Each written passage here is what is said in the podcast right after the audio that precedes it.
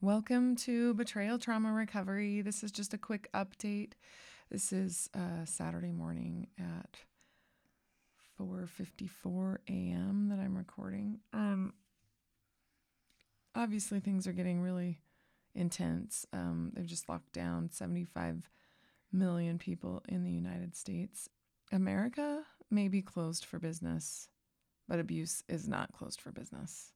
And now we have a situation where so many women are faced with being in close proximity to emotional or psychological abuse, and perhaps a man who's wanting to act out with his pornography. Um, but can't do it at work, for example, or can't make an excuse to go to the store, or tr- will try. You know, we'll be like, "Oh, I'm going to do this or that," and and uh, victims might be like, well, wait, why are you going? We don't need that thing. Or, you know, it's going to get intense.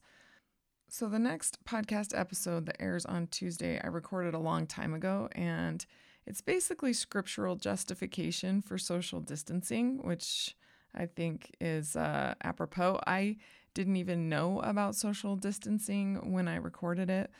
Basically, it's talking about how God wants you to protect yourself and how distancing yourself from quote unquote sin, and I, I'm I'm gonna say quote unquote sin because what really is sin? Sin is harm. When someone is guilty of sin, they're really guilty of harm. The reason why God tells us not to lie is to protect other people. The reason he tells us not to commit adultery is to protect other people. The reason why he tells us not to use porn is to protect other people. The reason why you get in trouble by God if you sin, so to speak, and I apologize for those of you who are not religious, you can just say live in healthy ways, is because God doesn't want you to harm people. In Buddhist religion, it's called the concept of doing no harm. If someone is harming you, I'm giving these scriptural references to help you understand that biblically speaking, God gives us justification for protecting ourselves from harm. It's in the scriptures all over the place if you look for it. So, what I don't want the next episode to feel like or be like, and it might sound like this, and this is not how I intended it, was like be mean to people or um, don't forgive or something like that. That is not what this next episode on Tuesday is about. And I've been a little concerned about it. So I wanted to do sort of a preface that you can set a healthy boundary and still be kind. I don't feel safe. And so I'm going to back away. You don't even have to tell them that. You don't have to say it out loud. You can just back away naturally if you don't feel safe.